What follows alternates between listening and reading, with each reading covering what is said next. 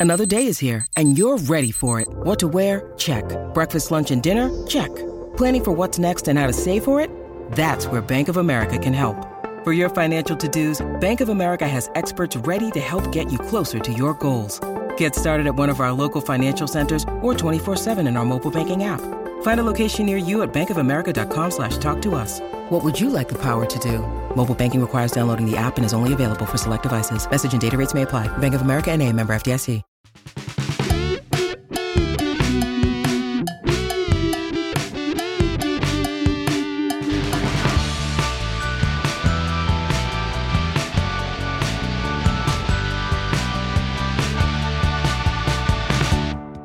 Hail cheaters and welcome to the Always Cheating Podcast. My name is Josh. I'm here with Brandon.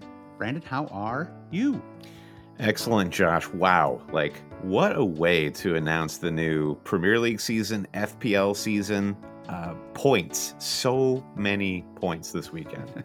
yeah, something for everybody. I felt like if you went with a like very standard kind of what a term that gets used a lot is the, the template team, right? Like a Yeah. team that looks very similar to what you might see on websites and social media, things like that. If you went with that, that was good. If Mhm. you decided to kind of take some risks and go with SAR and maybe a couple of Chelsea players and like that worked as well. If you you know took a gamble on someone like Benrahma. that worked out. Was- There was very few combinations outside of not owning Bruno and Salah. If you didn't have Yeah. those two, you were in big trouble. Yeah, But- it's like it's yeah. like walking into a uh, a casino and somebody's yelling like so many ways to win. And, and that was the way FPL was inviting us all in. Like it doesn't Yep. matter which slot machine you sit at, the coins will probably be pouring out of them. And yeah, I think we do have to talk a little bit about that template idea because there are bound to be managers listening to this episode that are like, what did I do to deserve this by just not having Bruno and Salah and suddenly I'm I know. 40 to 50 points are behind in my mini leagues already? And It's it, it, it, it's I, I it, it it sucks. It really does. It- it's it is and and I want to I, I think we both want to start by saying like wow this was such a fun weekend if Yep. FPL has one flaw it is that um it is that the the Salah Bruno sort of phenomenon is Yeah. this is any weekend where you try to uh, break the norm you can get totally buried Yeah, totally. I, but I think that it is. It's. I mean, it's rare that those two will combine for thirty-seven points combined in an opening weekend. I mean, it's Yeah. absolutely insane, right? Was it four goals and two assists total across the board? Uh, absolutely ridiculous. And I mean, Salah could have had more. I mean, it was it was kind of a wild. Bruno's were like a little. I don't want to say flukier, but they were sort of like they well, were one of them was ran- probably offside. I guess it's fair to say. Well, not anymore, not because of the thick. I'm so I'm actually so happy that there was a marginal offside that they told us. I mean, so yesterday was it was not just one of the best Premier League game days that match days that I can remember. Um, going back quite a long ways, it was one of the best days straight Yeah. up that I think I've had in about 18 months. I was so happy yesterday. It was I the matches. why, were- Josh? I mean- Tell us why. well, I mean, the fantasy thing is obviously part of it, and like maybe you know whether fantasy should be a a, a serious driver of this much of a driver of my happiness is is an open question. But I mean, clearly, it's it's it's my preferred hobby, right? Yeah. It's the thing I really enjoy doing, and and that's where so many of my friends are now too, right? It's, it's where so many people I've, I've gotten to know, and it's where I like to talk and and whatever you uh, you know it's okay to have a hobby, however niche it is, right? Some people are, are into cosplay, right? And I'm into I'm into I, fantasy is a kind of sports cosplay, isn't it? Right? You get to kind of pretend that you're, uh, know, you're They, uh, yeah, we're weekend. we're not full kit wankers at this point yet, though, Josh. So yeah, yeah. So it was, but it was just so the matches were on, and it was it was a beautiful day in New York. Um, I went to the Black Horse uh, for for the second half of a of a match. Uh, and it was just it was just a very good day. I might I had I got twenty thousand steps on the day, Brendan. I'm trying to be a little bit healthier. beautiful. yeah, I had a great night uh, listening to records and hanging out in the evening. I don't want to get you know too into the details of my own personal life here, but it was just a great day. I was so happy, and I was like, "This is what." And I know that there's all kinds of horrible things going on in the world, but it felt like for one day that things were kind of normal. Sure, and I think you're setting the tone correctly there, Josh, for you personally. And as we try to make fantasy fun again at always cheating, separating the premier, separating the PL from the FPL. right. to watch that full game week slate of fixtures and see fans uh, uh, maximized in the stands to feel that through the TV broadcast here in the states. There, there was a magic in the air where it felt and and it always helps when tons of goals are scored but there was that kind of magic yeah. in the air where it felt yeah. like something special was happening and we we've we've got our game back it was great and the fans in the stands obviously was such a it was just wonderful it was i mean even today right i mean they do do spurs win that match today if it happens last season and there's nobody in the stands. Man, Man, City probably win that, right? And what we saw throughout the whole weekend was home teams, by and large, having the advantage. We're going to talk about Watford and Brentford, uh, of course, during this episode, um, but across the board. Uh, home teams, eh, Newcastle, even in the first half against West Ham, like off to a great start. Credit to yeah. their amazing fans at St. James Park. So I, I think those fans definitely showed what they were made of and, and how they helped their teams this weekend. Yeah, interesting too that you had uh, 10 wins and 10 losses, no draws on opening weekend, which I, I, I, didn't look it up, but I that feels unusual to me that you would start off a season with with no draws. In my head, I had this idea that, and maybe this is just uh, it's changed the last couple years, but this idea that it used to be kind of cagey the opening yeah. weekend, and I think uh, that that was definitely not the case in, in no. any match that was played this weekend. So let's get into our teams a little bit. I had a good game week. Uh, I mean, very good game week. I have a, very excellent. Uh, I had 101 points. Uh, finished. I'm in the 300k.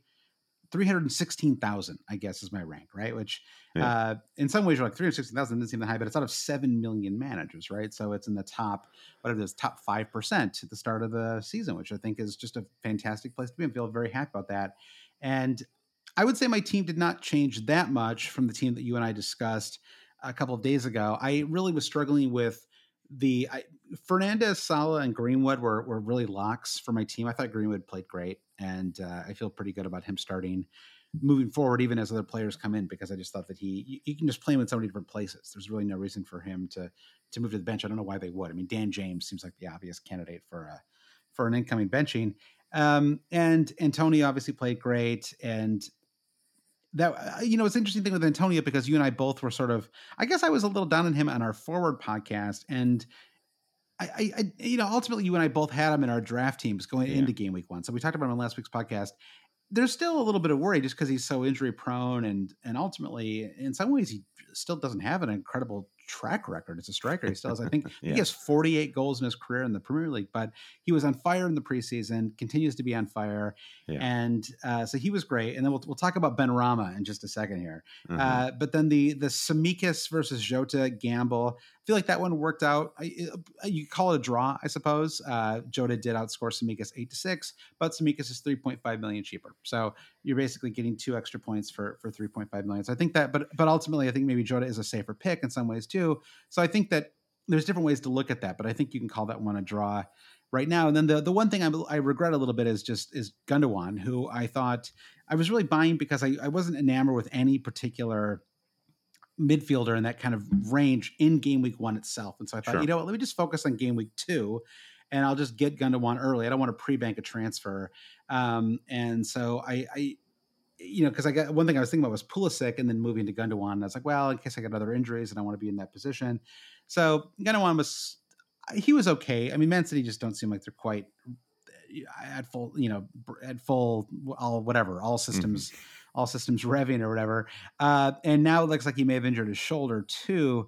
So the that way was that an I'm, incredible injury he got at yeah. the end of the Spurs game, where they totally. th- both teams and the referee just left Gundogan on the sidelines to just like r- writhe around and suffer. no strange. one, no one yeah. was taking it seriously, and the the med team had to like go all the way around the pitch, and it was really kind of sad that it was just a, it was a very physical match. I have to say that as far as the intensity goes, that even though it wasn't, I, I don't think an especially well played match. I thought the physicality of it was yeah. was that was at a pretty high level. So uh, the way the optimistic way that I'm looking at this is the Gundogan possible injury doesn't look great. Maybe it saves me from myself a little bit, and I yeah. just get out of the. It, it's a it's a ready made excuse to get out of the Gundogan punt early and just yeah. move on to somebody new.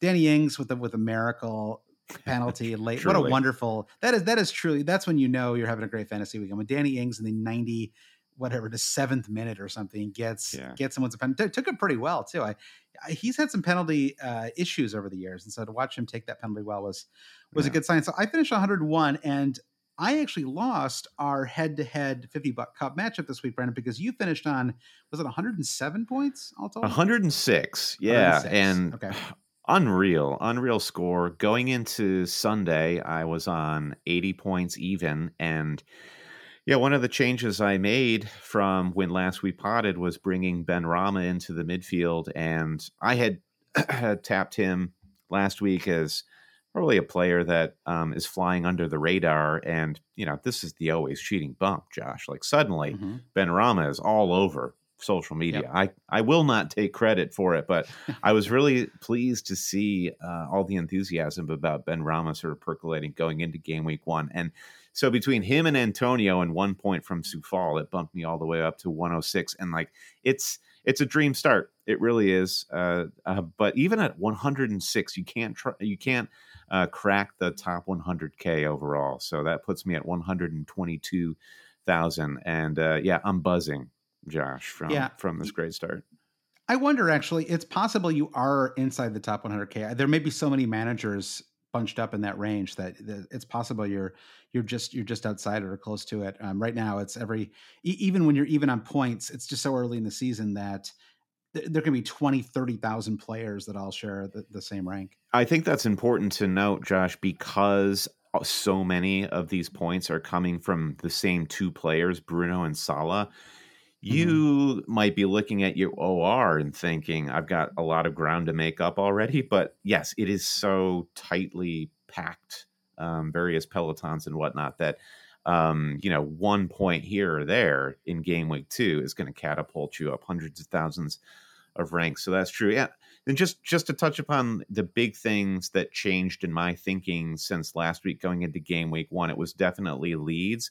And that feels very much like Neo and the Matrix dodging bullets, where I think a lot of us just suddenly, after talking Leeds up all preseason, Totally. just started to get this this uh, feeling like a like a ripple in the force that this this isn't right and i i think it's strange that i gravitated away from Leeds like bamford and raphinha became benrahma and antonio and i think it really is the power of the fixtures and that is that is I think what FPL managers, if you're feeling like you're out of control already in game week one, what you can control is just assessing these key matchups and these key fixtures. And uh, West Ham, their first three fixtures are just shaping up better. It's Mhm. the story is obviously not written. Which assets are going to be better long term picks? Raphinha or Benrahma, Antonio or, or, or Bamford. Um, but I just feel really fortunate that um, I came out on the right side of that one. And then, so you mentioned S- the Tsimikas versus Jota uh, matchup and how Jota comes out two points ahead this week.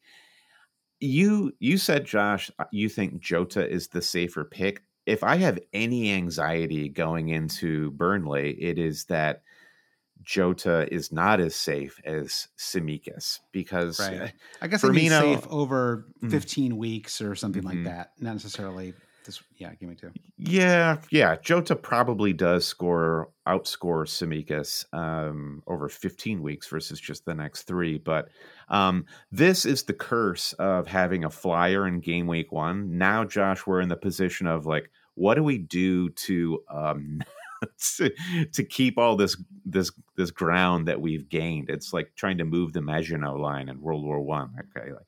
Like uh, Yeah. now we've got this territory, let's hold it and I look at Jota and I'm like, is Jota risking me holding this this land that I've carved Right. out? Well, Brandon, this is this is what I am trying to instill in you going into this season, which is to to take your your FPL anxiety and turn it into optimism. All right. Uh-huh, So the, yeah, the way to think about it is I am at 120k overall after game week one. I am going to destroy this season, and this, this Yeah, is the yeah, year yeah. I finish in the top 100. yeah, So I think I think that's that's the approach. I mean, I, I with 101 at uh, the top 300k, I feel I feel great. I mean, that is exactly where I hope to be. I just wanted to be in the top 500 if I could, or even even the top really, I mean, they're, they're what seven? There's seven million managers just over that uh, right now who've registered for the game, um, and they were actually already they're already eliminating duplicate accounts, like teams with the you know like duplicate managers. So um, that is like a fairly clean number. So that that's Yeah. a, you know so, so so if you're in the top 700k, that's a great spot to be too. You're in the top 10% overall, and and as you said, if you aren't, I, it's just you could move a million spots in a week right now. Yeah. um hopefully i mean hopefully not backwards if if, if possible.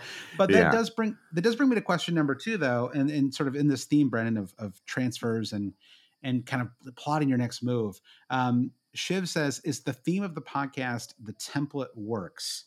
And i think in some ways it's an interesting question. Certainly when you look at bruno and and Salah, i think the answer is clearly yes like get the highest owned players if you look at luke shaw right 55% owned Mhm. uh, pretty mediocre game, honestly. Picked up a late yellow card. I mean, this is exactly what I was getting from Shaw every week, the final 10 weeks of the season. And I sort of, yeah. I, I I honestly just got him because at the end of the, tend to be cliche here, but at the end of the day, going into game week one, I just thought I don't want to go into this weekend stressing out about this Man United game because I don't have a player who's 55% owned Yeah. and and but but ultimately this is kind of the Shaw experience. It's it's it's not a he's not a rock solid uh Dias type or Yeah. he's, he's he's no Tsimikas, Brandon. Okay, I mean I- I agree. Shaw looked pretty jaded uh, by the end of that that match, and he was just kind of booting the ball around, not really passing to his teammates. I didn't really understand that performance, but on Salah and Bruno, the reason that these guys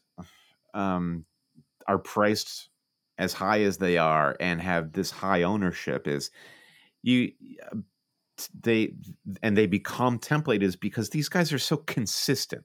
Why does Yeah. everyone have Salah over Mane? Well, Mane could blow Salah out of the water any given week, but Salah is the more consistent asset. Fernandes, um, I mean, you're a Greenwood owner, Josh. Like Greenwood had probably the best finish of those five goals that Manchester United scored yeah, yeah. but Fernandes is just the he was mo he was the he's the most consistent FPL asset because he was the most consistently in front of goal near the 6 yard box weirdly. And so this is this is like I was saying at the start of the pod it's you, you could consider it a flaw in the FPL game um that uh, that you can't go Mane instead of Salah without getting buried but you also just have to respect the fact that these are the most consistent players season to season. That's why they get this level of ownership. And Yeah. whether you want to play that game or not, you do have to respect it.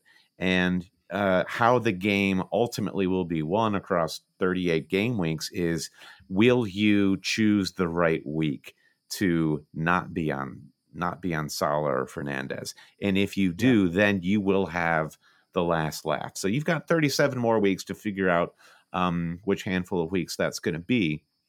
Uh, but but generally, I Yep. think cons- the word template is used more than the word consistent, and I think that that might be a flaw in our perspective.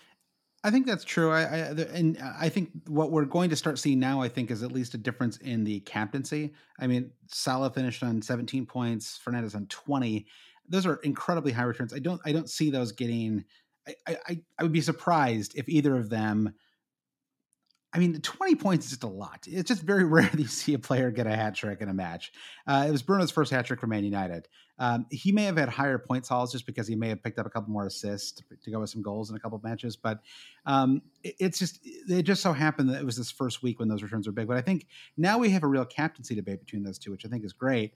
Um, add Lukaku in in a few weeks, and things are going to start mixing up really quickly. And I think there's still a lot of room. I mean, Greenwood and Gundogan. I think there's in, in my team, for example, are the two kind of low ownership players that I have. I think even those three, even just three, four, five different players, that's enough for you to see a really big range of, of scores this week. Um, as you note, I mean, I, even even among people who had Fernandes and Salah, I think you were seeing somewhere between you know 95 and 115. And I know I was talking to our, our friend producer Mike, who was like, I have, I think he had like 89 points, and he was feeling bummed out.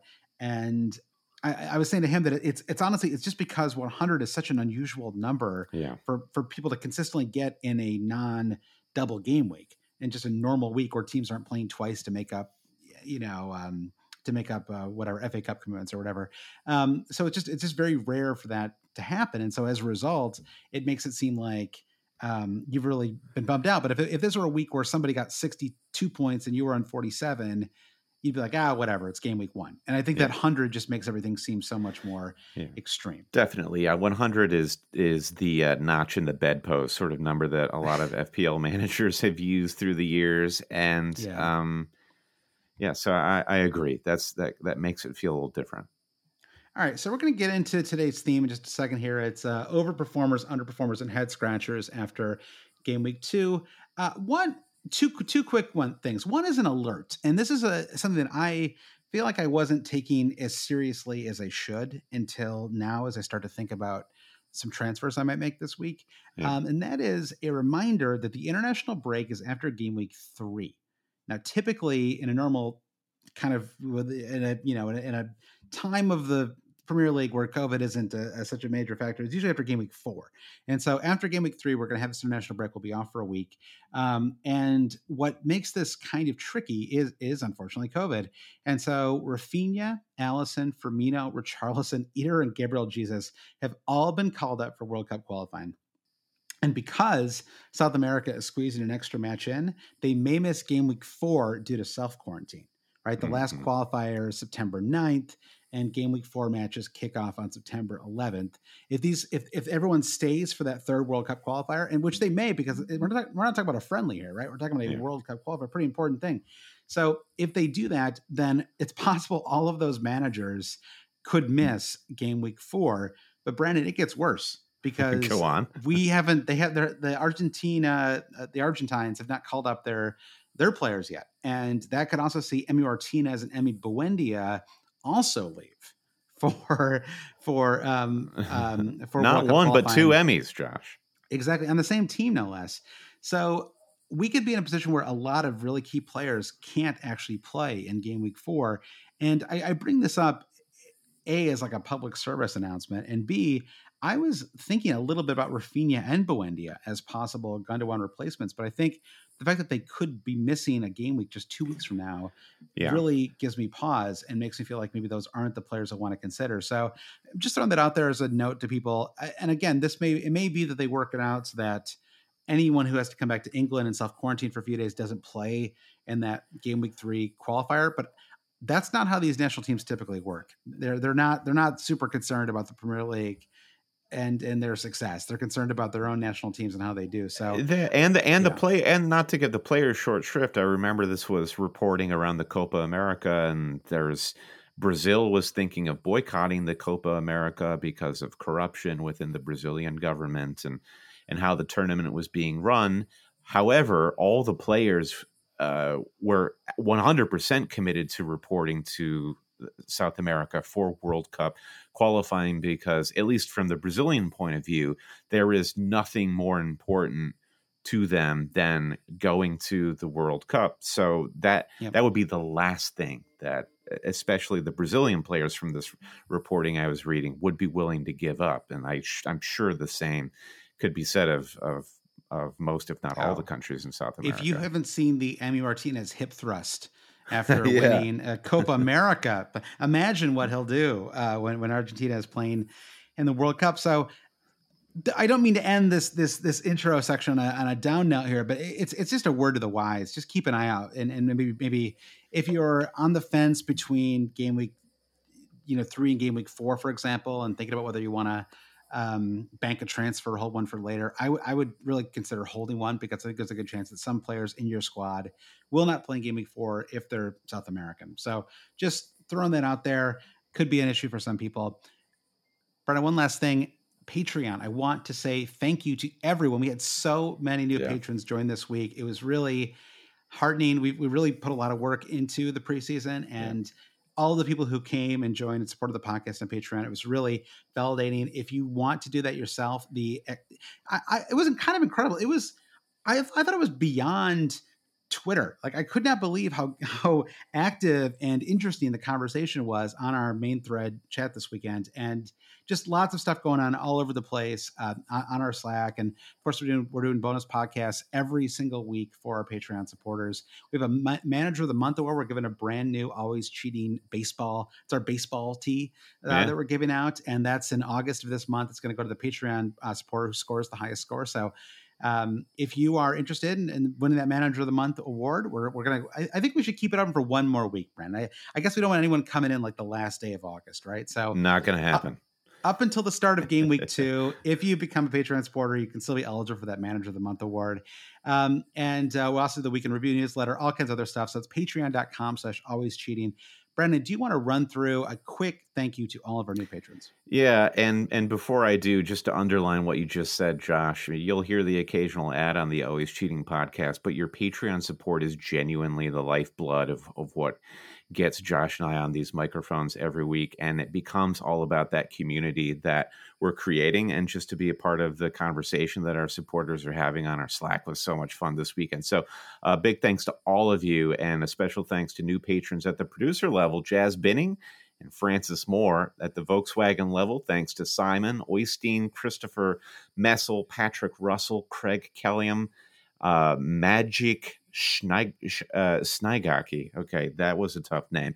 At the Lord Sorlaw tier, this is bursting with supporters, Joshua. Thanks to Ellen Tapper, Merritt Hedgelin, Ben James, Jacob McIntosh, Chris Brown, Jonas Segeren, The Tyne, Ivan Grottel Nielsen, Tor Forland, Nim McKinney, Marshall Marshall Brancy, Brancy, James Parham, uh, Roth, Roth, okay, uh, I feel like Tim Heidecker right now, Josh. Justin Leatherwood, Teemu Pukki. Oh my God, we finally got a Premier League player to support the podcast. That's right. Matthias Jensen, Anders Rudd, Kami, uh, Rodri Lloyd, Cameron Archer, Jack Burchett the third. Uh, see if you can get your dad to join while you're at it, Jack. Joe's Jozo Frankovich, Harry Cotter, uh, Jose De La Roja, Michael Johansson, Daniel Brennan, Chris Heiger, Johan Espong, Brett McDowell, and Chris O'Connor. Thank you so much to our new supporters. All right, Brandon, let's take a quick break. We'll get back and talk about overperformers, underperformers, and head scratchers going into game week two. All right, Brandon, we're back. Today's theme overperformers, underperformers, and head scratchers. We got some big picture questions. We got some small picture questions. We got some individual players that we want to discuss. Let's kick things off though with Eric Freeman, who says, "What questions did you have going into Game Week One that you felt were answered or that remain unanswered?" Yeah, this is an impossible question for me to answer. I'm just I'm trying to think of the right thing to say, but then I look at all 10 fixtures that were played in game week 1 and it's like each fixture and all 20 teams it's it's almost like they presented something that I didn't expect and expected. Like Everton for one half, crummy as expected, and then suddenly uh, through Doucouré they were they were magical. Um, right. And then uh, I, I think if I were to settle on one thing, my question going into game week one was just how bad are the three promoted teams going to be this season? And my opinion eh, for for at least this game week is totally upended because yeah. Watford looked brilliant. I mean, I, th- I think Villa were asleep. However, Watford still looked brilliant. Brentford, similar situation with Arsenal. Just like Jesus, how low can they go? Um, but Brentford looked amazing, and even though Norwich, um, you know, they could only hang on for a good like uh, thirty minutes, they were they still they didn't they didn't look like the worst team that's ever been in the top flight. So uh, the answer to that question is you know what? All of these promoted teams will have something to offer this season. Um, and and that's that's kind of exciting. You had you had tweeted this on yeah. the Hail Cheaters Twitter, Josh, about uh, the relegation battle. just based on evidence from this week, is going to be uh, kind of sensational this season if everybody's yeah. able to keep up this level of play. I thought that Norwich, even though they they lost, and they had the toughest match certainly of, any, of anybody, a Liverpool team that had very few players away for international duty, who basically have a title that they want to win back. It was just a tough. It was always going to be a tough match for them. But I think they really pass well. I have to like. Yeah. I think it was we we did this when we talked about Norwich in our preview pod, and I think they had far and away the most completed passes of any team in the championship last year, and you could really see it in that match. I thought that they really felt like a cohesive team. They certainly yeah. could have scored a goal late in that match, um, right in, near the end. There, it was um, uh, that kind of crazy. Alisson made like five saves in, in right. three seconds. It was kind of ridiculous. Yes. Um, yeah, and so I think that Norwich, even though the, I still feel pretty confident in our prediction they're going to finish twentieth. I'm, I'm, sorry to say, uh, I I do think that there are going to be some matches where they really surprise some teams and, and win some games they shouldn't, and so that that is exciting. As you said, Brentford and Watford. I mean, I at this point I, I would be surprised if Watford went down. They just you know they have got a lot of quality across the board. And and Brentford, we'll see. I mean, that that was kind of an unusual match in some ways because it was this kickoff first match in their home stadium in the, in the first division in 74 years. A lot of a lot of things going in their in their favor in that match. But uh, I thought Toney, who didn't get any attacking returns, still looked fantastic and really, you know, should have had a couple of assists in that match. Yeah, I'm I'm undecided on that performance from Toney. Um, I think he was all deep lying playmaker Kane and no uh, just exists at all in yeah. the 18 yard box Kane. True. And I I I agree with you, Josh, insofar as sure, like Toney looks equipped to play in the Premier League. Does he look equipped to be a fantasy asset? Um, I mean, we'll have to talk about um, Emmanuel Dennis. Will have something to say about that. yeah, we'll talk about him in just a minute. I, as far as the unanswered questions, I think oh, it's so hard. To, it's hard to know what questions, uh, whether you have a real answer to the questions or not. I, I was worried that Man City would look unsettled. In some ways, that that question was answered. They they, I mean, they looked on they looked unsettled in the in the Charity Shield, and I had some concerns about that. And I and I was like, well, they're they're Man City. They'll be fine. They'll figure it out by the time Sunday rolled around, and you you still really felt it in that match. I mean, just, I felt like I was just amazed how often yeah. Spurs were able to get them on the counter attack. It was it yeah. was eh, shocking, and I and I think if, if I had a question, it was about I was curious how Grealish was going to fit, and I, I, I did feel like Grealish and Sterling together didn't quite seem to work for me. It felt like they were both kind of overloading the left, and I suppose if you had Kevin, De, I was I was talking to um, uh, some people on, on social media about this, but you know, it, it felt like the, you know it opened up some space, but no one was really taking advantage of that space. There was Mahrez was kind of having one of those one of those bad Mahrez days, and yeah, so God, Jesus, so bad. Um, just like I Pep Pep is uh, it's it's slipping through his fingers. Uh, Gary Neville made the point of it's um, which we could have all figured out. But it's three 1 nil losses in a row for City. If you go back mm. to the Champions League final, to the uh, Community Shield, to against Spurs, no goals, all 1 nil losses. And then Grealish, yeah, I, I, I, was less concerned about the the overloading. I think that's kind of like the the style that Pep wants to play. It's more that Grealish looked like he thought he was still playing with Aston Villa meaning he was treating Raheem Sterling like he was Matt Targett. And um, I I think we are still waiting. We we will have to wait a little while longer to see Jack Grealish fully level up. Um, so from that point of view, though, I'm actually kind of encouraged to see Grealish's performance and playing the full 90 against Spurs because if he does step it up and if City also, if all the players around him step it up, then yeah, I am going to buy into the uh, Grealish is like a bargain price at at eight million. So generally positive read on Grealish's performance against Spurs. I'm a little on the fence still. I, I, just don't know how it's all. It feels like there's going to be a lot of moving players in and out to figure out the best the best combination, and so I, I do wonder a little bit if I'm just kind of out on on Man City fantasy wise. Uh, and I moving Gundogan out for nobody for Man City honestly yeah. seems okay, acceptable to me. Uh, even though they have two home matches in a row, I just don't know who I would have. Um, I, Ferran Torres didn't impress. I, Grealish didn't impress enough for me to really try to move heaven and earth to bring him in.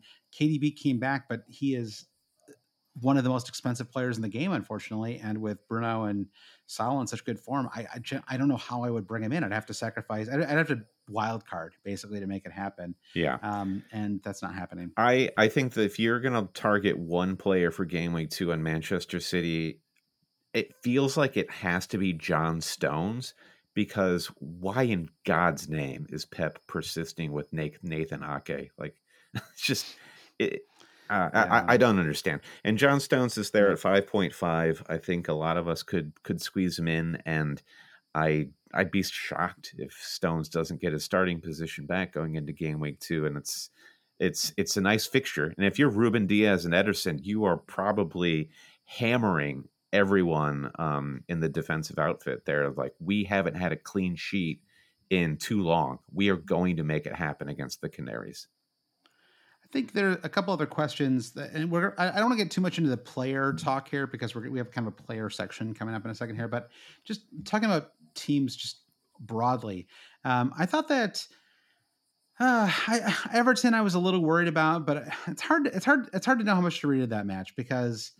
Uh, oh, first of all, Adam, uh, he's not in a running order. So just a, a quick shout out to uh, Adam Armstrong, who joined a little bit under the radar for Southampton this week. Came in as a six million forward. Started the the first match for Southampton. This is a guy who finished second in the Premier League in goal scoring last year, right in between Teemu Pukki and um, and and Toney.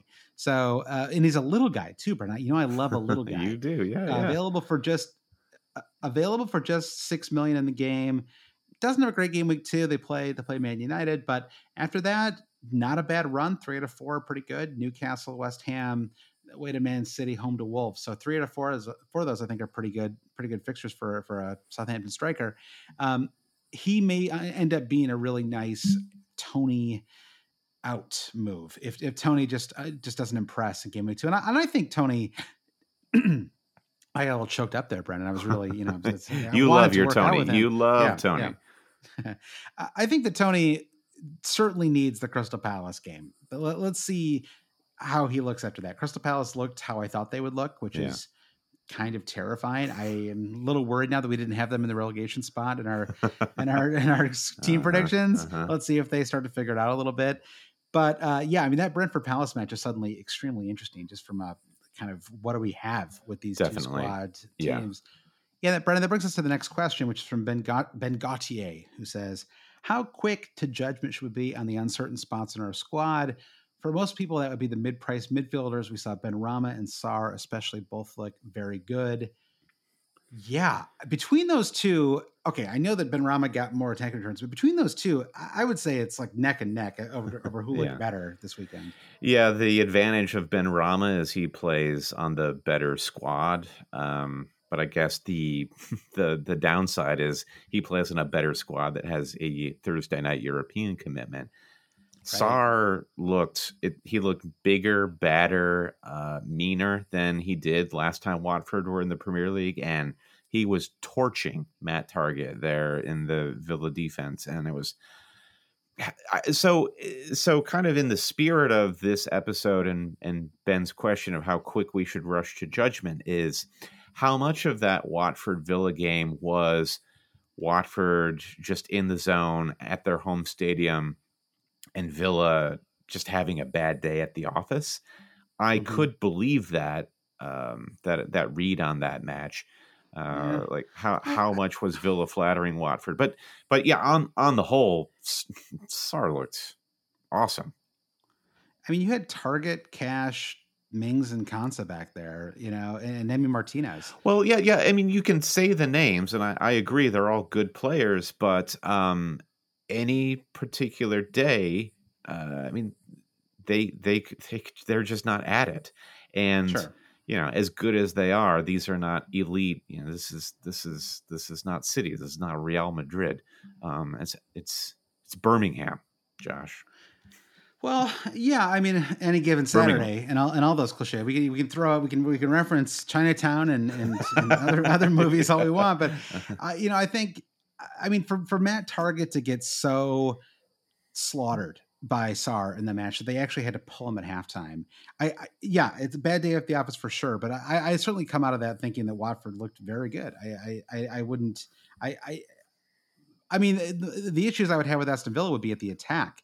Yeah. Um, and and that, they, they didn't seem very conducive. Although I thought it got a little bit better. Certainly once um, once Leon Bailey entered, he only played the final 30 minutes. I thought that things really kicked up from there. Of course, he had the assist to to McGinn late, and it just he seems like a real player and someone yeah. that that you could absolutely consider. Yeah. He's only 6.5 million. One, one, yeah, and, and Buendia didn't really exert himself on the match, and I think that we'll see more from him this season.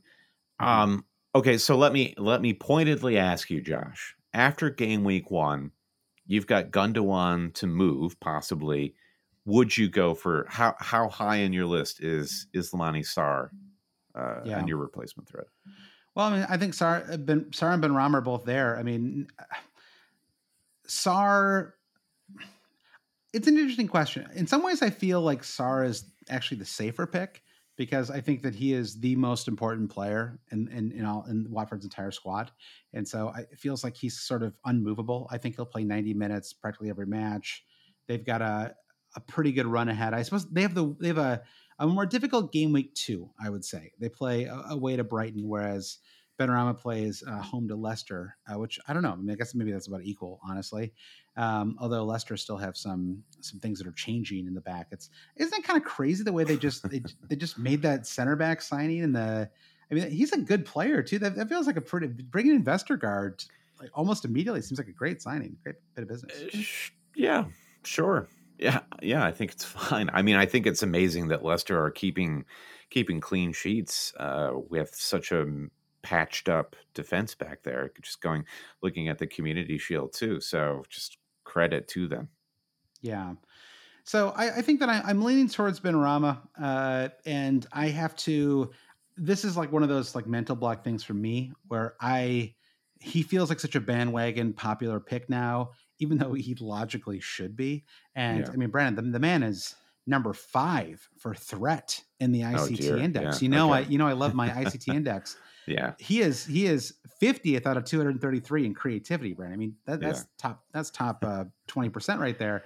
Yeah, very. I guess stuff. I guess the the wild card with Benrahma is does Lingard end up moving back to West Ham in the next couple of weeks? And does that suck up any of the Benrahma oxygen? Now, I think Bowen and Fornals easy drop one of those yeah. two to the bench. And I think Benrahma has been groomed by Moyes since last season and through the preseason for this to be a, a breakout year for him.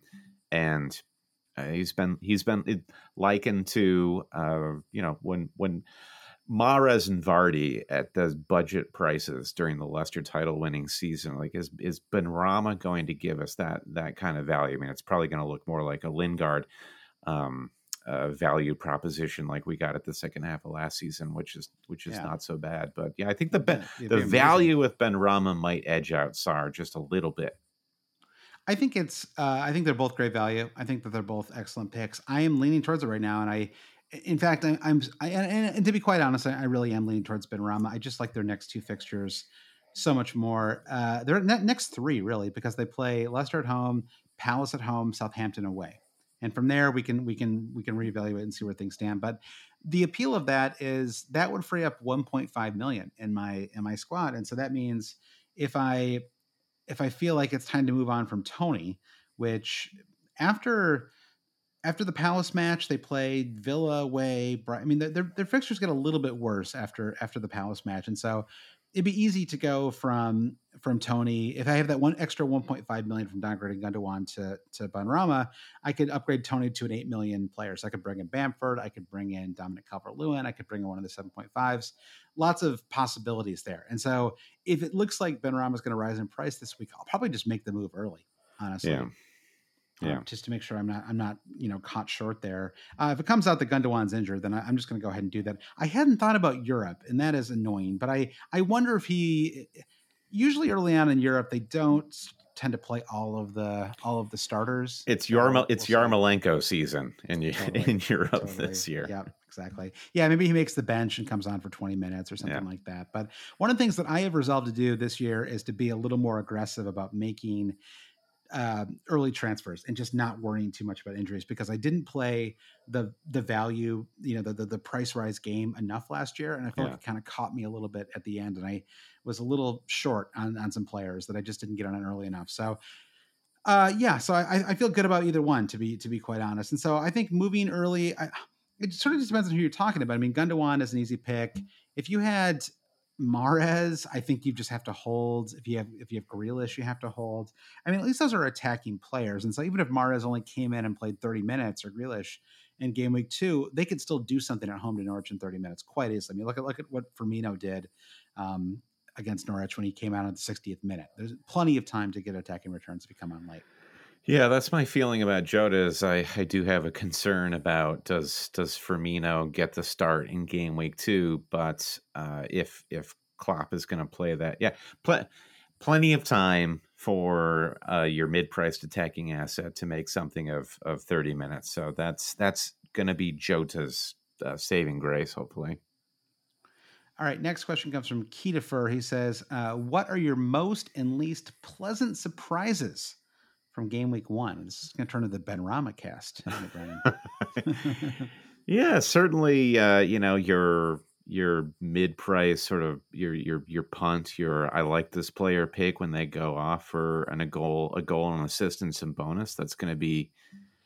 It's going to feel good. I mean, you mentioned the Danny Ings miracle, meaningless penalty. If we really were to pick this, pick the bones of my game week one team, the Ings seven pointer that actually like on 106 points. I guess if you mm-hmm. just take those five points away, I'm still breaking 100. But um, that probably is the big, biggest miracle of this did uh, you? did you? I stood up. I couldn't sit during that penalty. Did you? Were you able to sit in your chair when you took that penalty, or did you stand up as well? Yeah, I was probably like laying on a on my sectional. I was, you know, I I tend to uh I tend to like my my back is never like fully upright. So okay, um, okay. I had to like hide behind a couch. I was I was really nervous during that because it felt like it felt like such a pivotal moment, right? Yeah. If he right. misses that pen, then it, if you're like, oh like this is what the fantasy experience is like. Yeah. Uh, then he makes the then he scores the pen. You're like, yes, this is what the fantasy experience is like. You know, sort of either way, it felt like it felt true to the the fantasy experience. Uh, just one other surprise I have to mention, Josh, and that's Nuno at Spurs. Like I, I don't think anyone had any real idea of how Nuno was going to fit with Spurs and how this is going to look like right out of the gate. But a Nuno looks like he he looks really healthy. He looked kind of trim. He also looks like he's properly dressed. Like mm-hmm. it's at, at Wolves, he was just always wearing like workout Stripes. gear, yeah, big parkas yeah. and whatnot. So he looked good. He felt good. He managed the team really well. So Nuno and Spurs probably uh, up there among among the pleasant surprises. Yeah, which goes right into the next question, which is from that Joe guy. He says, "Any interest in Spurs or Chelsea assets? Uh, are we still waiting and seeing, given the fixtures, new manager, transfer dealings, etc.?" I mean, I would love to bring in Son. I mean, this is sort of the the question I, that I tried to resolve this week and ultimately couldn't. Um, yeah. I feel okay about it because I would have had to give up Mason Greenwood to bring in Son, and ultimately Greenwood picked up eight points. Um, but yeah, I mean, putting Son aside for a second, anybody else on Spurs that would that that sort of piqued your interest today?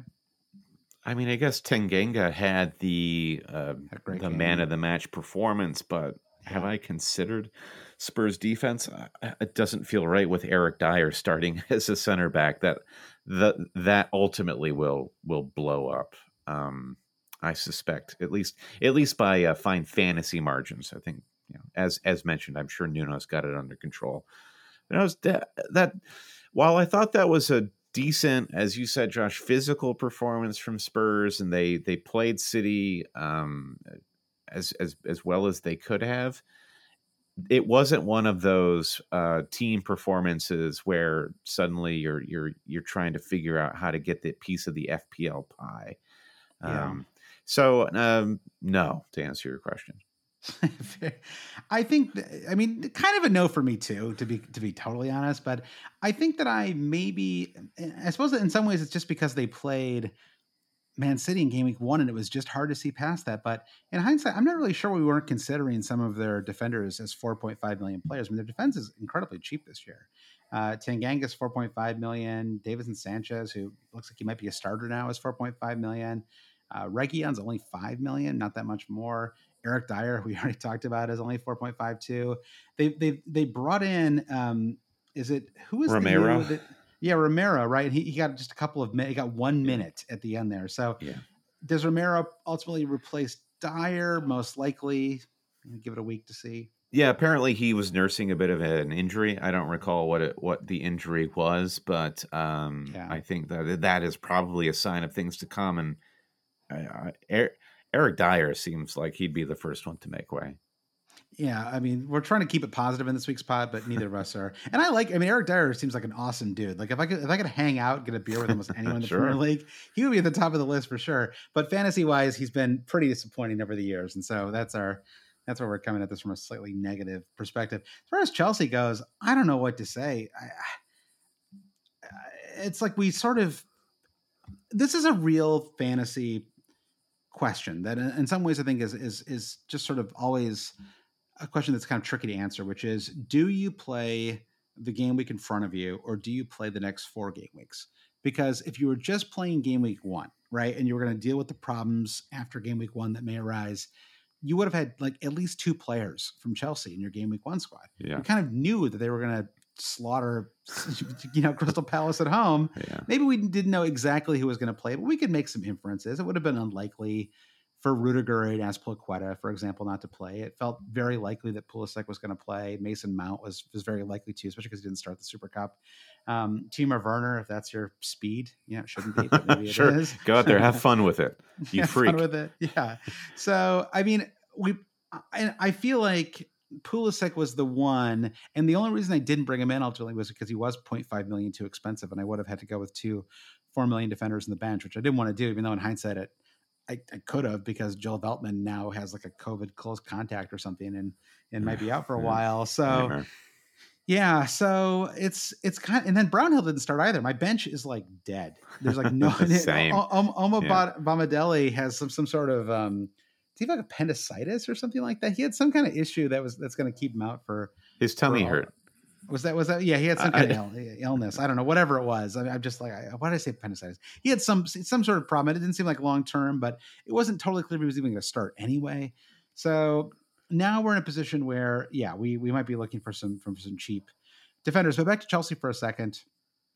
Did we learn anything that we didn't know already? I mean, they're they're going to be really good this year. yeah, they looked awesome. Yeah, uh, and they will yeah. continue to be awesome. They will be prob- they will be awesome on many different fronts, from domestic cup competitions to Europe to the Premier League. Uh, I don't, but I don't think we can answer this question until Lukaku is in the starting eleven, yeah, and that is going to. Okay, so Lukaku gets into the starting eleven. We see him play in the league, and that a few different things could happen. The most likely outcome is, wow, Chelsea are awesome and Lukaku looks great. We have to figure out how to get Lukaku. Yep. Um, or then it becomes a week to week debate of whether we're getting Havertz, Pulisic, or Werner to just sort of like collect the residual points more affordably. I don't know what happens to Werner when uh, Lukaku joins. It's not clear to me that he. I, I, in some ways, you could just keep playing him on the left. Does it matter if he never scores? Is that a, is that a problem or is it fine? I, they won the Champions League and it was fine. So I, I don't really know. And again, I'm very high in this Yeah, Chelsea team. I, I- like think you really could- good. Yeah, but- you could set it up where Lukaku's the number nine, and then you play Havertz, Werner, and Pulisic as three behind him. I could see that Sure. working. Yeah, that's true. That's true. So I mean, we're certainly going to see a lot of rotation. I mean, Ziyech is is out. I don't know how long he's out for. Uh, maybe just a couple of weeks longer still. Um, the fantasy side is I'm expected back August 28th. So we'll see. I mean, most likely if that if that's when he's expected to come back, then they'll probably just wait until after international break to be safe. So um, when he comes back, that does create some problems, most likely for Pulisic, I would think. I mean, just because he was the one who came on when Ziyech got injured in the Super Cup. So I think it's going to be tricky. And, and then Lukaku, I mean, just coming in at 11.5, it's a killer price. It, you know, because you're like, okay, maybe in, in my head, I was thinking, well, yeah, it, it's it's tricky. It's hard to have uh, Lukaku, but I'm not sure I'm that high in Fernandes anyway. Yeah, maybe I can get the same thing. Maybe I Uh-huh. can get the same thing from Jadon Sancho, or maybe just Mason Greenwood that I can get from Bruno Fernandes.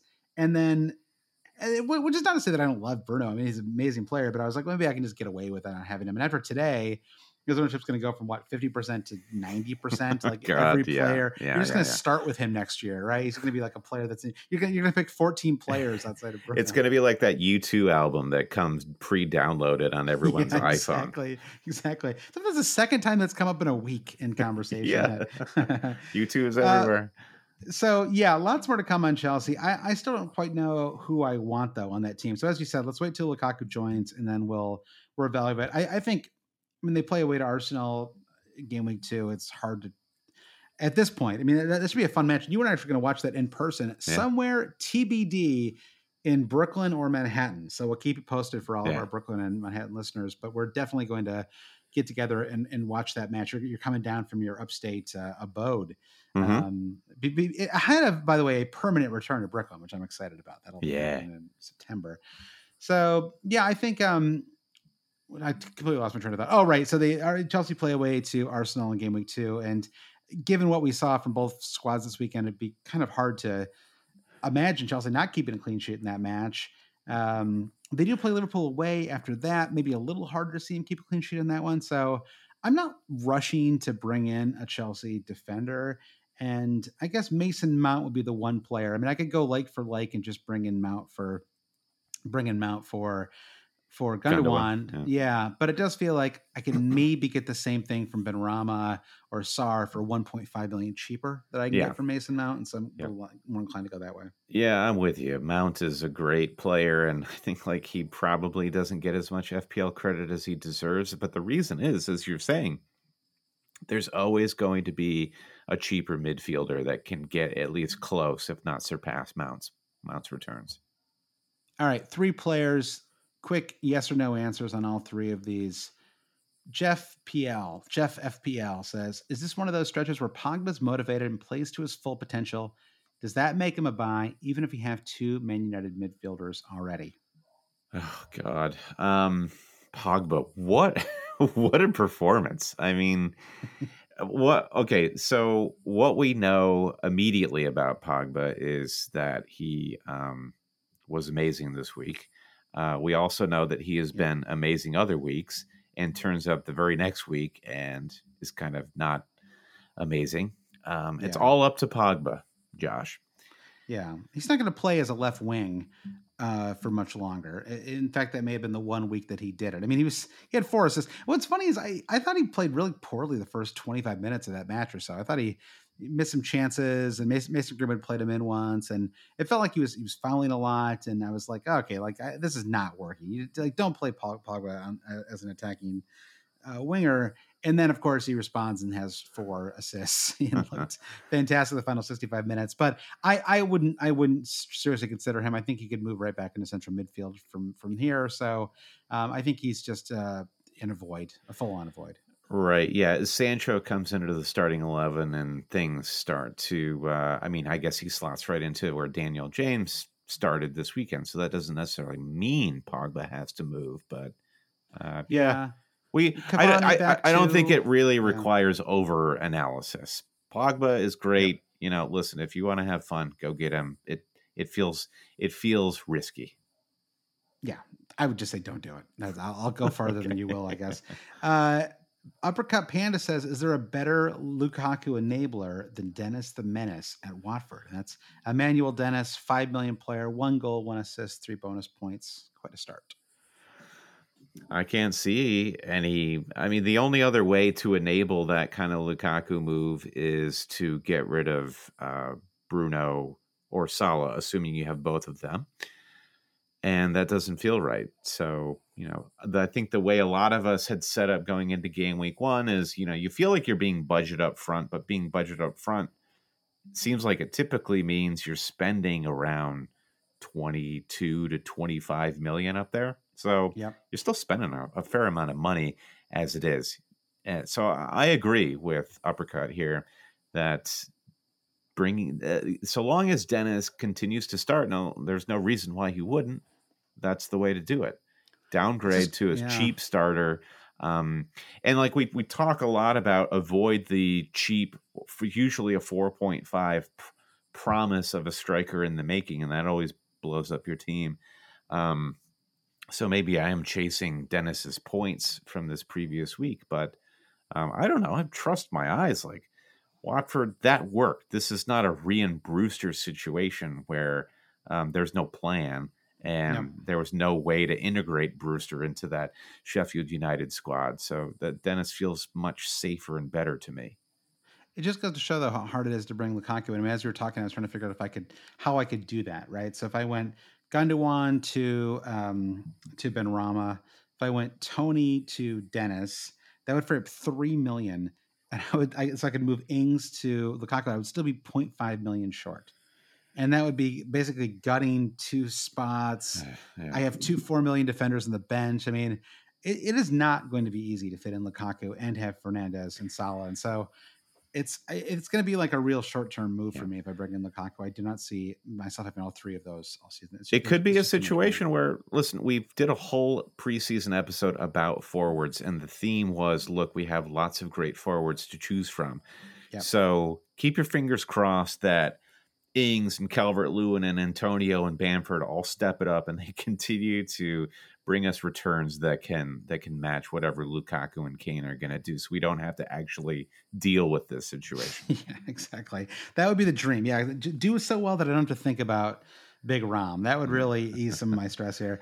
Uh, final questions from FPL Pinkman. It says, "Get off Ben White or any other Arsenal defenders already."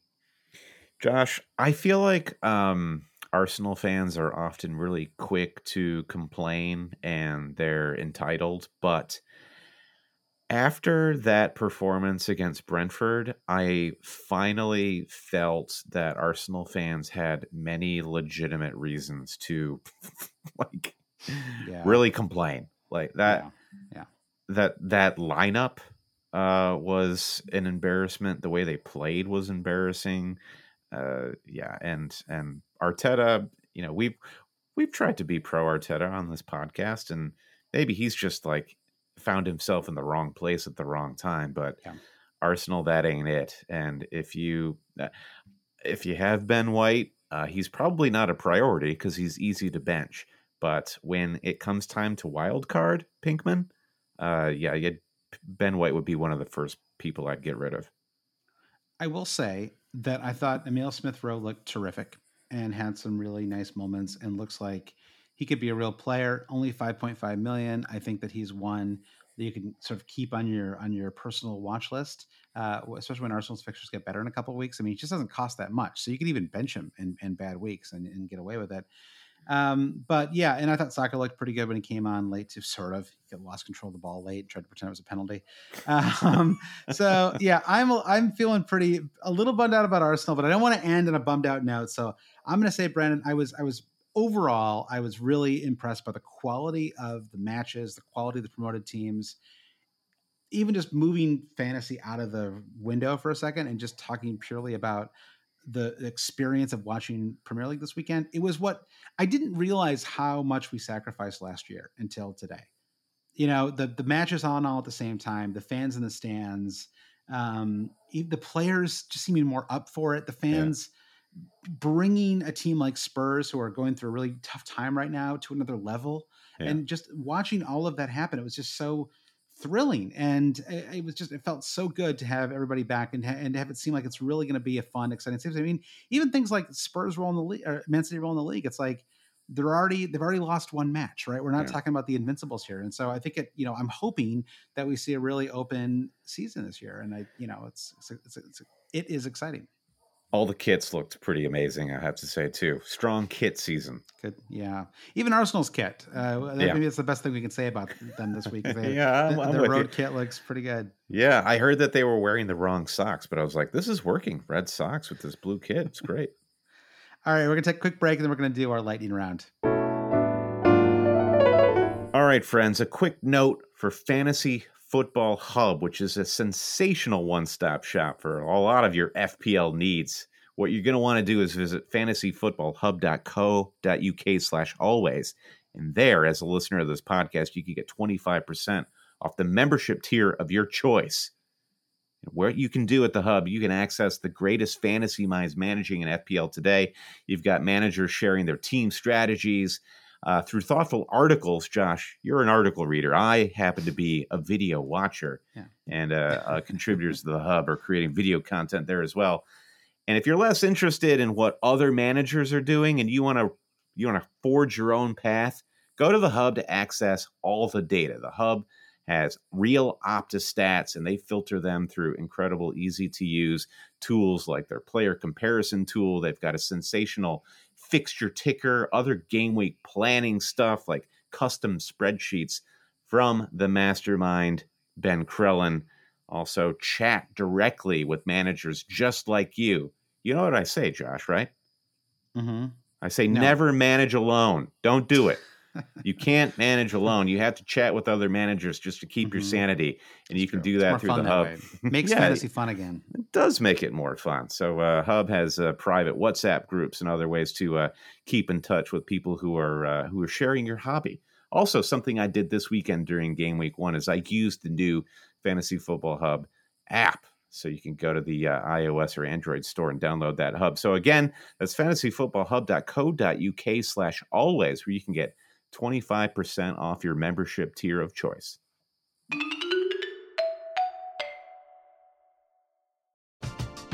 We're driven by the search for better. But when it comes to hiring, the best way to search for a candidate isn't to search at all. Don't search match with Indeed.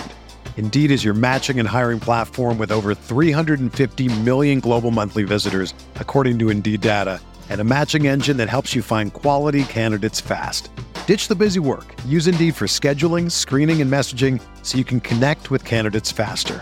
Leveraging over 140 million qualifications and preferences every day, Indeed's matching engine is constantly learning from your preferences, so the more you use Indeed, the better it gets. Join more than 3.5 million businesses worldwide that use Indeed to hire great talent fast. And listeners of this show will get a $75 sponsored job credit to get your jobs more visibility at Indeed.com slash Blue Wire. Just go to Indeed.com slash Blue Wire right now and support our show by saying that you heard about Indeed on this podcast. That's Indeed.com slash Blue Wire. Terms and conditions apply. Need to hire? You need Indeed. Whether you're a world class athlete or a podcaster like me, we all understand the importance of mental and physical well being and proper recovery for top notch performance. That's why I'm excited that Unifyd Healing is sponsoring this podcast. Unifyd Healing is a new and super innovative global network of wellness centers powered by Energy Enhancement System, or EE System. If you haven't heard of the EE System, you'll want to listen up. This technology promotes wellness, deep relaxation, purification, and rejuvenation. In hundreds of locations across the globe, access to a center is easy and affordable. Interested in experiencing the EE system technology for yourself? Go to unifydhealing.com slash bluewire to learn more and find a center near you. That's U-N-I-F-Y-D healing.com slash bluewire. No material or testimonials on the Unifyd Healing website are intended to be viewed as medical advice or a substitute for professional medical advice, diagnosis, or treatment. Always seek the advice of your physician or other qualified healthcare provider with any questions you may have regarding a medical condition or treatment and before undertaking a new healthcare regimen, including EE system. Hey, Brandon, we're back. Game week two. Let's continue to make fantasy fun again next weekend, Brandon. I am excited. A nice mix. No Friday. This is a real traditional one Yeah. this time around, Brandon. Yeah. Six matches on Saturday, three on Sunday, and then a a little uh, a little dessert on on Monday with with the West Ham Leicester fixture, which I think could actually be a really fun and exciting fixture. I may have It's two one hell of a digestif there, Joshua. It truly is. It truly is. So we have uh, three questions here in our lightning round. Okay. And the first question is for me, Josh Landon. I put this question in myself. Yeah. Do we have a proper game week two captaincy debate now? I think we I think we definitely do. Uh, first of all, there was no debate going into game week one. I mean, uh, a couple of incredibly smart managers chose to captain Bruno over Salah, and I tip my hat to you. Um, but the consensus was, without any debate, Mo Salah. Going into game week two, now based on game week one performance, obviously we need to talk a little bit more about this the the extra layer, right, is the classic, and for for those sort of new to FPL lore and uh, sort of standard practice for for uh, addicts such as me and Josh, you you tend to not like to captain in the first match of the game week, the very first kickoff. So Liverpool Burnley, it's enticing for Salah because they're home, uh, but being the early and first kickoff of the game week, if things go tits up with this captaincy pick on Salah, it's going to sour the rest of the game week experience. And then you got Manchester United playing on Sunday, slightly more appealing. Um, so I guess that's those are the two sides of the debate. Um, yeah, the home real like away. You know, that's another one, right? Salah's at home, Bruno's away. You know, we saw the home teams play pretty well this weekend, so uh, that could be a factor too. Yeah, for sure. I, I and okay, so just like uh, thinking more tactically here, and and less about the the home and away fixtures, is what do we know about Hasenhüttl and Southampton? Is he does like to favor the high line, and uh, I thought Manchester United looked pretty terrific on the counterattack. And especially if you get Sancho his first start against Southampton, Bruno, Greenwood, uh, and uh, and Sancho and maybe Pogba deeper lying, releasing them with in, incredible raking passes. They, this United squad could just absolutely tear Southampton to pieces, whereas Burnley are better at playing the low block, and Liverpool can be stymied sometimes by by teams that play in that style. I mean, I think Liverpool killed Burnley last season only when Peacock Farrell was in goal. We've got a healthy Nick Pope here, Josh. That's that's true. Uh, although yeah, conceding two at home to Brighton, yeah, that's a, it's a tough start for Burnley. I think they really could could be in some trouble this year. We uh, and so I mean, yeah. So I actually I will say on my squad right now, I have Bruno as my captain over Yeah. over Salah, and I think it's uh, but I think it's a, it's a it's a real debate, and I think there is it's a hard one to split. It's a hard one to to come down and definitively say, yes, I, I have crunched every number and I am certain that Salah is the better pick over Bruno. I think it's extremely close this weekend. And uh, and with Southampton, I mean, part of it to me is it just this kind of unsettled back line now with with Vestergaard having left. I, I, I just worry a little bit about. I mean, all, all the other things you just noted about about Man United and their attack. I mean, we haven't talked about Greenwood very much, by the way. Maybe it's just because I, I have my team and you you don't have him. I don't know. There's like a logical. I guess you could move Jordan Greenwood if you really wanted to. But I mean, did you have any thoughts on Greenwood's performance yesterday? I thought it was great. I thought he looked really dialed in. Um, I th- I thought it was interesting how him and Bruno kind of uh, were rotating positions on the pitch that they occupied. Sometimes you'd see Bruno sort of in the number nine and Greenwood out wide, and and vice versa. But um, for them doing that, I just I, I thought Greenwood had a higher level of communication with his teammates than I've seen in the past. So, uh, and he looked he looked hungry to to throw a cliche Yeah. out there. So, Sure. uh yeah, there is definitely a temptation to move a player like Jota, who is maybe a sixty-five percent best odds of starting this week, Yeah. to a player like Greenwood. Now, now Ole's got a ton of options to to play with uh, with United, and he chose to give Greenwood the full ninety minutes. But if you look at the preseason, Greenwood was getting a lot of ninety-minute matches, and I think he's you know he's no longer the young buck where his his minutes need to be managed as carefully as they once were. So I I'd be much more confident in Greenwood starting and and and getting some points this week than than Jota, even though Jota's still a, a perfectly great pick. Yeah, had an excellent, excellent first match for sure. Um, yeah, I, I, I thought he looked great too, and it, it just kind of how I felt going into the season, uh, even more validated yesterday, which is that he's just too good not to start. Um, you know, maybe he gets moved around to different positions, and he doesn't always play out of position as a forward. And certainly when Cavani's back, although Cavani is not an every week starter, at least he wasn't last season. I don't know why he would be now that he's even older. Um, and so Greenwood, I just think will keep getting moved around. And a player of his talent, I mean, just that that like you said, I mean, his finish on that second goal was it turned the game around. It really did. I mean, Leicester, you know, Leeds scored that goal, and you were like, ah, like could this be like last season? You know, where where Leeds played this four three match against Liverpool and it was just completely wide open. But no, once Greenwood scored that goal, man, you're like, oh yeah, let's just let's yeah. just go ahead and, and, take this game over. Complete complete momentum changer. So um, I just think he's got that kind of ability, and I thought he could have had a couple of assists in that match as well. So I feel really good about Greenwood. If you're looking for someone maybe I don't know. Maybe people are already starting to wild card a little bit, you know. But I think that he's a great option for for any team. I just don't see him losing that spot anytime soon. Maybe he doesn't play ninety every week, but who does? Uh, outside of you know players like Mo Salah. All right, let me take the second question here, Josh, and it comes from Blue Nose Stew, who asks: It looks like there's been a lot of big scores this weekend, and I've got what will probably be the best score of the season already. Uh, as someone who usually has a terrible start, should we do things differently if we've had a good game week one for a change. Now, Josh, uh, pretty good start for both of us in game week one. Uh, we can talk a little bit about how what this means for both of us. For for you, does having a really great game week one suddenly change how you're going to approach game week two, or is it just sort of like proceed yeah. as normal? Well, I think I mean you can look back at some of the people who've won FPL, who finished number one overall, and some of them have this number one season wrapped around seasons where they finished 300k, 500k, 800k, um, you know, way way off the mark. And I think that there's a certain kind of person, and I put myself in this category too, where I really do play better when I'm already playing well.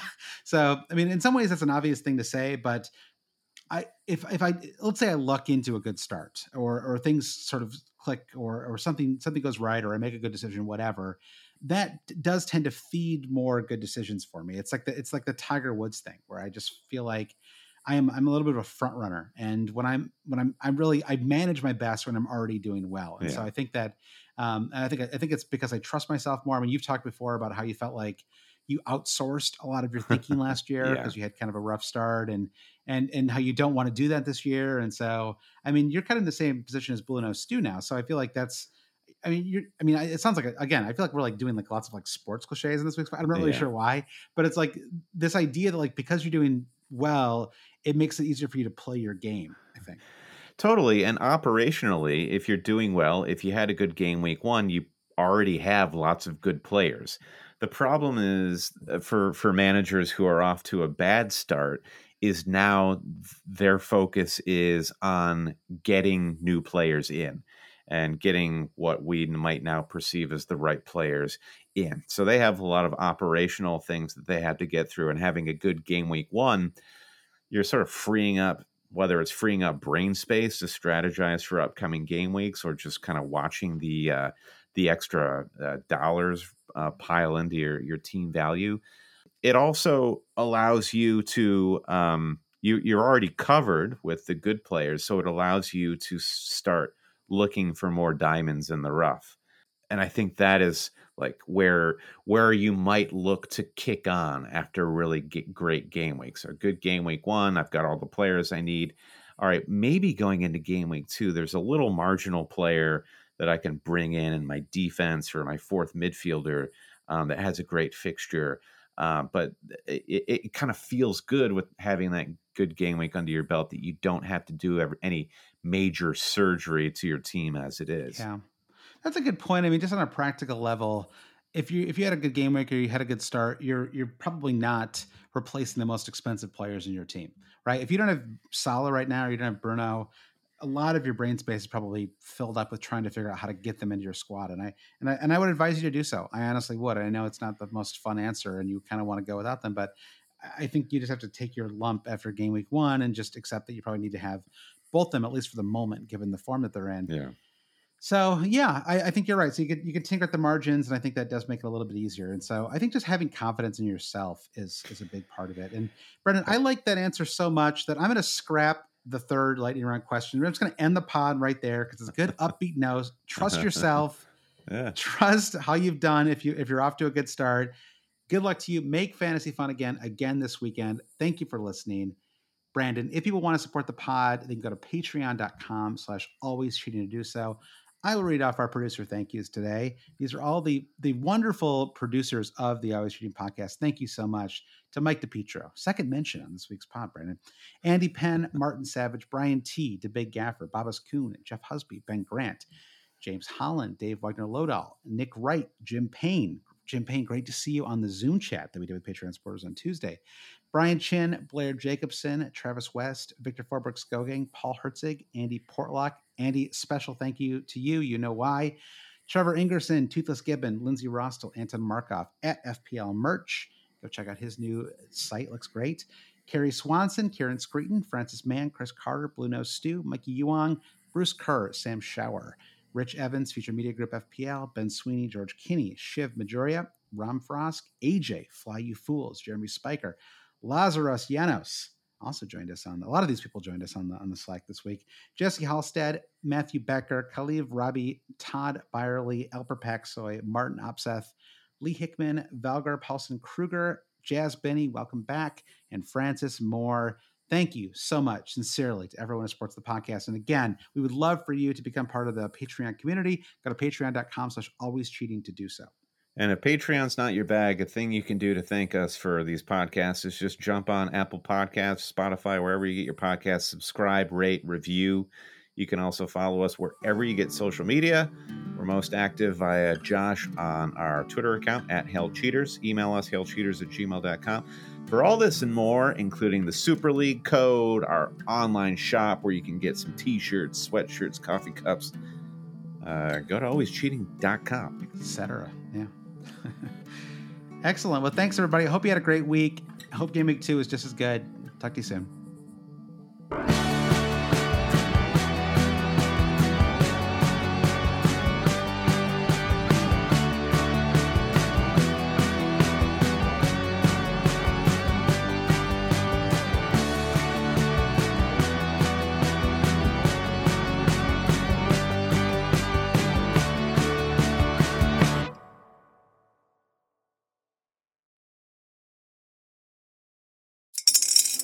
Spring is in the air at Littleton Coin Company, and we want to help you brighten your collection.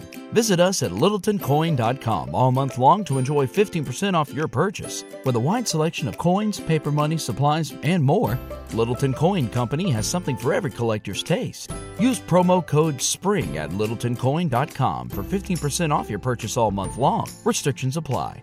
Littleton Coin Company. Serving collectors since 1945.